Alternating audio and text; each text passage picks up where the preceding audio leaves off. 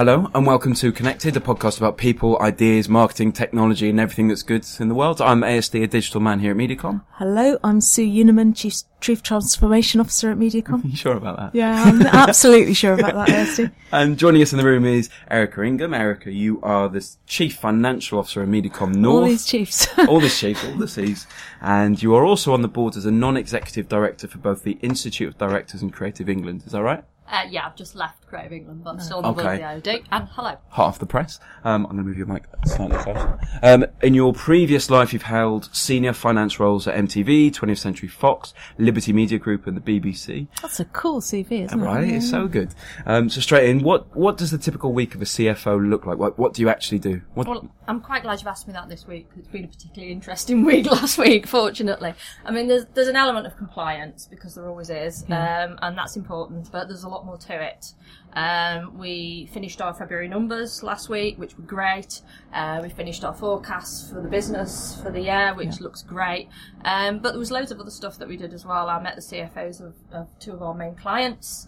Um, we attended the Northern Power Women Awards, which And, and how did you won, do? Which we won. Congratulations. Um, saw, I saw that on socials. Brilliant. Did you? Yeah, oh, we were really congratulations. pleased about that. Um, and then last week we were we were in a team. There were six teams from MediaCom North, um, committed to raising uh, funds for SmartWorks, which is a great charity helping women back to work. We had to do 500 miles per team of five in five days. So it's 100 miles each between Monday and Friday. So outside work, uh, I was pretty busy and pretty knackered Wow. last week as well. On, uh, j- what, uh, running, walking, Uh, cycling, cycling, anything? Cycling. So bikes in the gym or Right, on the road. okay. Most of us were in the gym. Yeah. We did have one in reception. wow. I managed to avoid that. Yeah. Oh, um, and you're a Ned. So what does a Ned do and how do you balance it with the day job? Because that's quite a busy day job. It is. Um, I think the Ned role it's not massively time consuming Right. actually, and I see it as a personal development opportunity because you learn so much from sitting on completely different boards Yes. than you sit on normally. Yeah. Um, what does the Ned do? It's all about governance and good governance and sort of looking at risk in the business and mm. how that's mitigated and calling the exec team into account and making sure that they're performing and doing the very best for the business. And do you, is it a, is it a very different culture to the obviously I know the MediaCom culture. Is it a, is this a different culture and, and how does Yeah, that it's, work? it's a totally different culture. Talk just explain a little bit. Um, well, I think MediaCom culture is very unique and very uh, sort of relaxed and informal, and the IOD is kind of a, a bastion of directorship. So it's more formal culture. Uh, it's a very senior board. Um, you know, when I joined, I didn't think, oh my god, I'm not a lord or a lady. I haven't got any. Wow. Sort of, uh, I haven't got any letters after my Yet, name. What am I doing yet, here? yes. but uh, you know, it's great to be surrounded by brilliant people, brilliant people at MediaCom, brilliant people on the IOD board. Yeah. Both different and give you kind of different learning experiences, really. So. Because I've known people. I mean, they won't let you in, right, if you're not dressed appropriately and that kind of thing. I think that's chilled out a bit now. Yeah. Wow. Um, so going back to your CFO role, how how much scope is there for creativity in a CFO role, or is it very logic and numbers driven? Uh, both, really. Yeah. I mean, obviously we have to we have to be numbers driven, but creativity is absolutely key, and I think that's what makes a, a, a good CFO and the difference from a good and a kind of normal CFO. I mean, there's creativity in strategy. Uh, we're doing the strategic direction for the overall business. Uh, there's creativity in finding solutions, creative solutions, um, present, presenting information. It's a media company, and what you don't want to do at the board meeting is present a kind of PowerPoint deck of a vomit of numbers. So it's how you can present that information creatively to the rest of the business so creative people engage with it and, and take notice of it and read it. Um, and that's always quite interesting. So I think, and also creative leadership as well. Um, so I think it's absolutely vital actually. I mean, it's a, it's. Um, I think it's one of the things that sometimes people, people who've got the kind of creative title in their title, completely miss out on, which is that it's the running of the business that either facilitates or doesn't facilitate what you develop and what you don't develop. Have you got any things bubbling under that you think should be, for example, over-invested in because they're important to the business rather than simply looking for a flat ROI across everything? I think there's there's different ways of looking at stuff, and, and there's the kind of ROI model, but you also have to look at strategic importance to the business. From our point of view, digital is really important to us. Uh, half of our revenue in the MediaCom business comes from digital, and we recently acquired Code, which Yep. is a digital agency in Manchester. Um, and what's really interesting for us is, is is putting that together for a really unique offering that isn't happening anywhere else. And so, yeah, you can you can monetize that, and obviously it makes perfect Yeah. sense. But strategically, it, it's really important as well. Yeah, we're, we're all quite excited about hearing about that. Yeah. Got some day trips planned, We're pretty excited too. Uh, so you're the first person who we've interviewed from our northern offices. Uh, what do you think that MediaCom London can learn from our northern offices? I mean, look, we're, we work very closely with London, and we're you know we're very aligned, and, and Karen's our chairwoman of both. Yeah. But um, there are some unique opportunities in the north. We've done this recent acquisition where we're pretty big, but we're a lot smaller than London. Um, so there's an element of kind of nimbleness there, where, where we can react quicker. How many people? How many people in your office? well, across the north, Yeah. we've got about 300 people, and then there's another sort of coming up to 100 in code as well. So we're pushing 400 It's, it's, people. it's, it's, it's not a small company. No, I mean, No, no, fr- from a European yeah, yeah. perspective, we're, we're pretty big. Yeah. Um, it's just that London is hugely hmm. successful. It's a hmm. bit kind of like having that older brother that always gets the first, and you still you get two one, and you do you do really really well. But you know they were there they were there, there first. But uh, so I think you know the Northern Powerhouse is really interesting Yeah. for us. When you when you look at it, they're talking about growing the northern economy. Was it hundred billion in three decades? So hmm. all our staff pretty much still be working there then. And that's I certainly will be when my kids are spending my money. Um, and that's a unique opportunity for us. And when you look at strategically how we're placed, we've got offices in Leeds, offices in Manchester. They're talking about high speed link. Uh, they're talking about infrastructure. They're talking about international as one of their priorities. Well, we've got the MediaCom group, and they're talking about you know leadership and the North being a destination workplace and with our people first culture. You know, we- we're, really, we're feeling quite comfortable about that. And then if you dig a bit deeper, the things that they want to leverage, which are kind of northern skills, one of them is digital. So we're really liking that as well. Um, and off the back of that, there's a they've announced a 400 million pounds fund for investing in the Northern Powerhouse for businesses. Um, So there's a lot of opportunity. yeah, our Leeds business is a kind of growth, uh, you know, engineer effectively. So as And- the economy and- grows, we're right in the middle of it. And winner of the campaign media yeah, top award. yeah. Of course. Fantastic. So we're, we're, we're ready to kind of grab Yeah. it uh, and make the most of the Northern Powerhouse initiative. I think that could be quite interesting. So you mentioned your kids. How old are you? Do you mind me asking? Yeah, nine and twelve. Okay, that's you've got a lot of uh, a lot of teenage years ahead of you. yeah, I'm told it only gets worse. it's just such fun. Um, Thanks for that. so, uh, um, uh, how, how could, I mean, can you remember now pre-kids and, and, and you know one of the things I know that I certainly realised very much, and I think we've acknowledged with our blend program at MediaCom that it, it, it there isn't no such thing as a work-life balance once you've got kids. You've just got that. You've got everything going on all the time, and I am a firm believer that mothers basically have two full-time jobs, and that needs to be acknowledged. and fathers. Yeah, but Um, I, and fathers. No.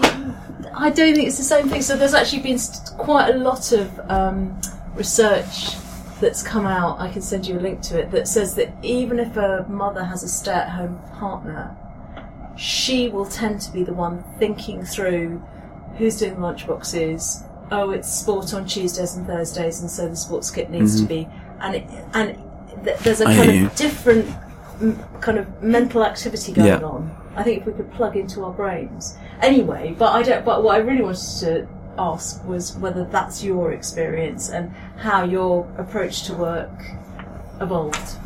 Well, I'm a single mum, so I'm pretty busy, um, and it, it's you know. Can I say massive respect? Oh, thank you well, very much.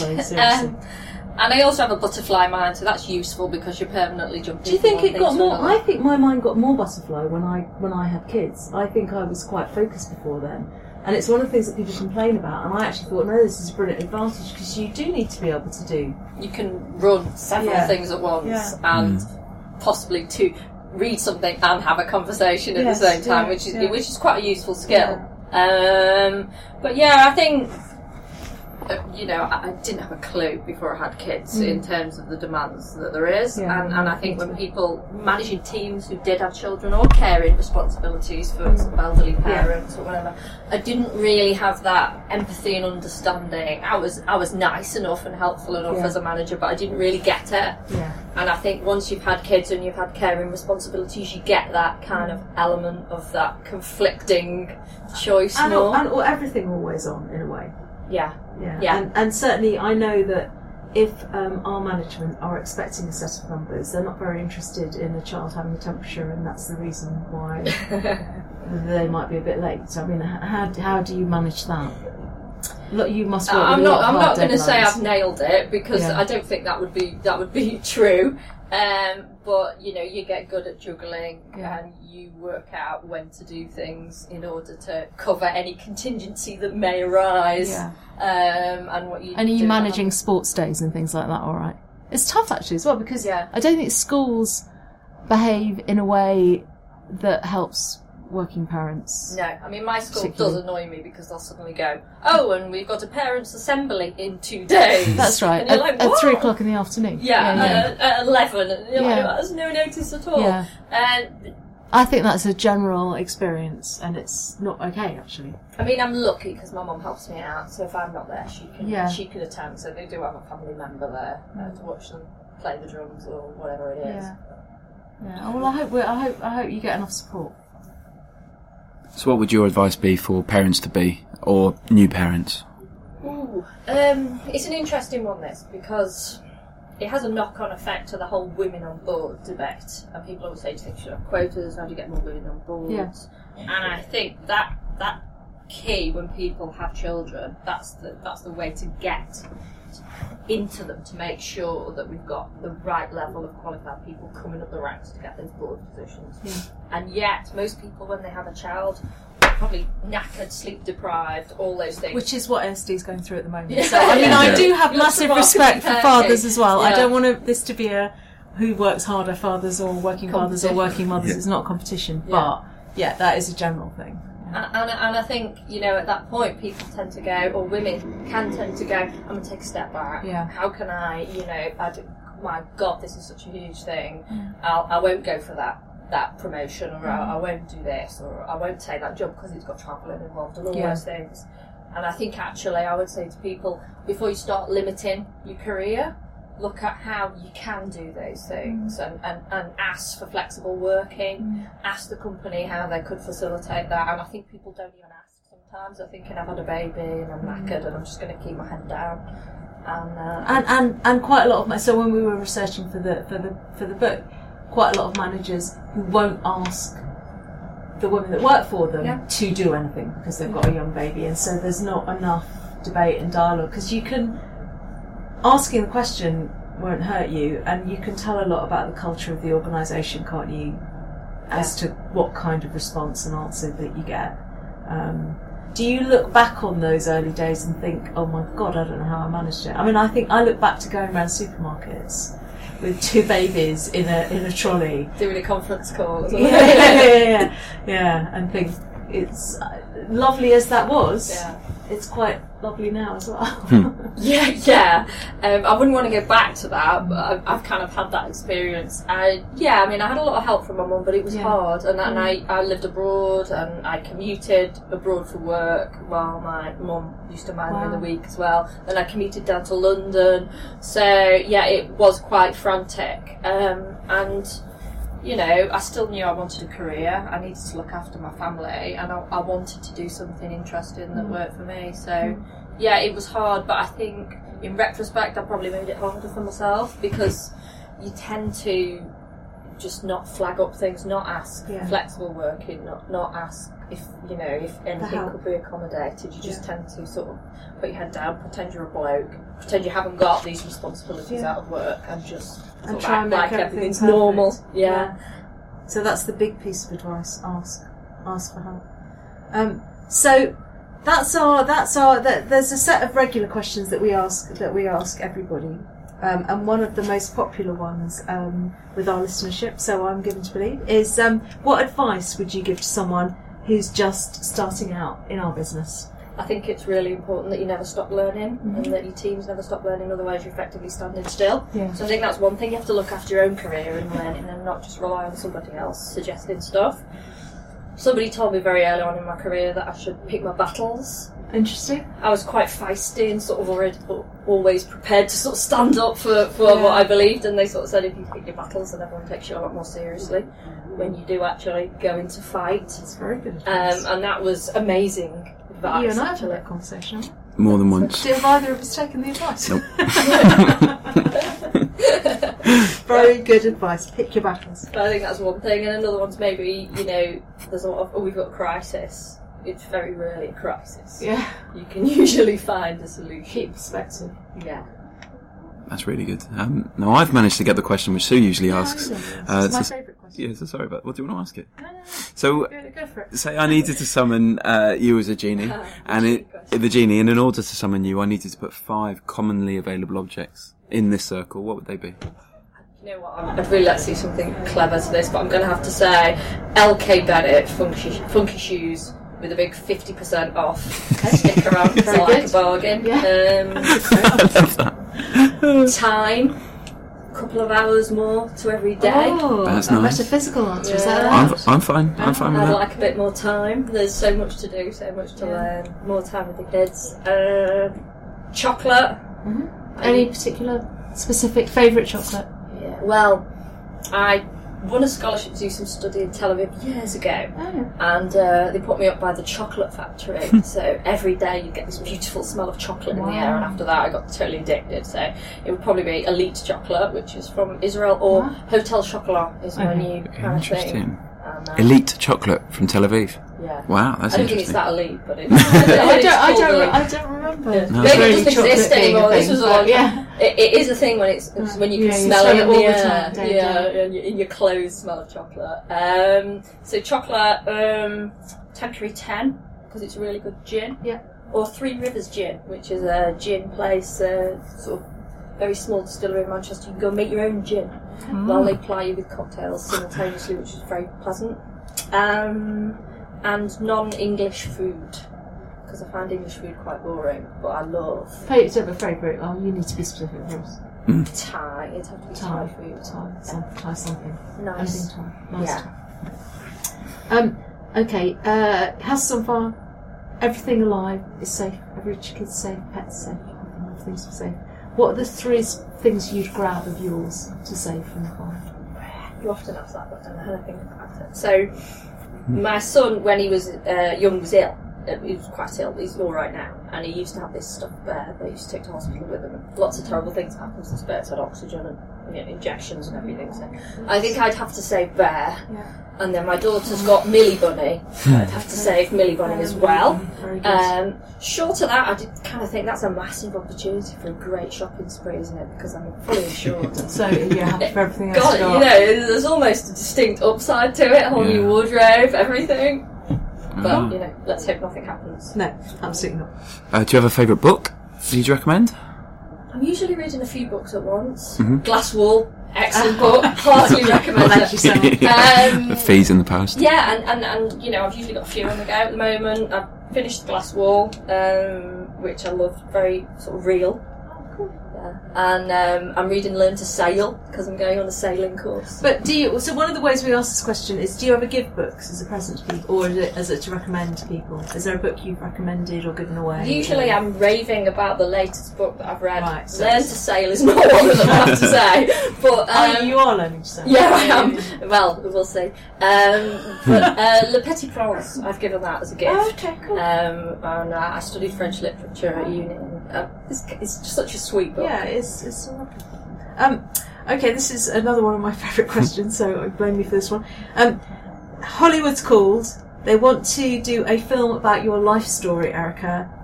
Who you've got a, the casting choice? Who would you cast, and why? Could be a, any a, a- actor, actress, living or dead. You've said any actress, so I would cast a northern unknown actress so that they got the big break. Okay. Nice. I love that. And finally, it's, it feels weird me asking these. 'cause They're all in the wrong order. Um, so we're going to give you a billboard, any billboard anywhere. Uh, where would you put it and what would you say on it? I think I would have to put thank you, mum, because uh, without her help minding the kids while I stayed away with work and everything around that, going to the odd sports day, um, I wouldn't be able to have the career and look after my family as I have done. So, Do you know that's the first First First First- family. person that's thanked their mum? Yeah. Just thank Isn't anyone, lovely? but Isn't thank it? their mum. Mother's Day coming off as well. It is. I know. Can you post this before Mother's Day? so we should play get this Save out. me by as a a- That's lovely. Erica, thank you very much. It's been. Where the it's- co- oh yeah, Oh, sorry, cards. Eh, sorry. Uh, so these are the these are. These are the surprise card. I even got them out. Yeah. Um, these are the three cards from the School of Life. Uh, they're in a box of 100 questions, a, a These two really toolkit for careers. sponsor us, shouldn't they? I'm Yeah. sure we've sold a Yeah. lot of packs of cards. Right. This, uh, Um, I'm actually thinking that'd be a good thing to get. So these it's are worth these are great gifts. Um, there's one for conversations, one for relationships, one for careers, one for, and then another one. Uh, if you could take the question, read it out. Or the middle one. When I'm feeling buoyant and confident, I think I could run the world. When I'm feeling, when I'm on one. and, and any plans for Prime running Minister? the- Or? Uh, no, Not yet. not yet. I'll stick with yet. MediaCom. I'm Well, well but it until the kids grow up. That's lovely. Thank you so much. Thank you, It's a Erica. It's pleasure. been wonderful.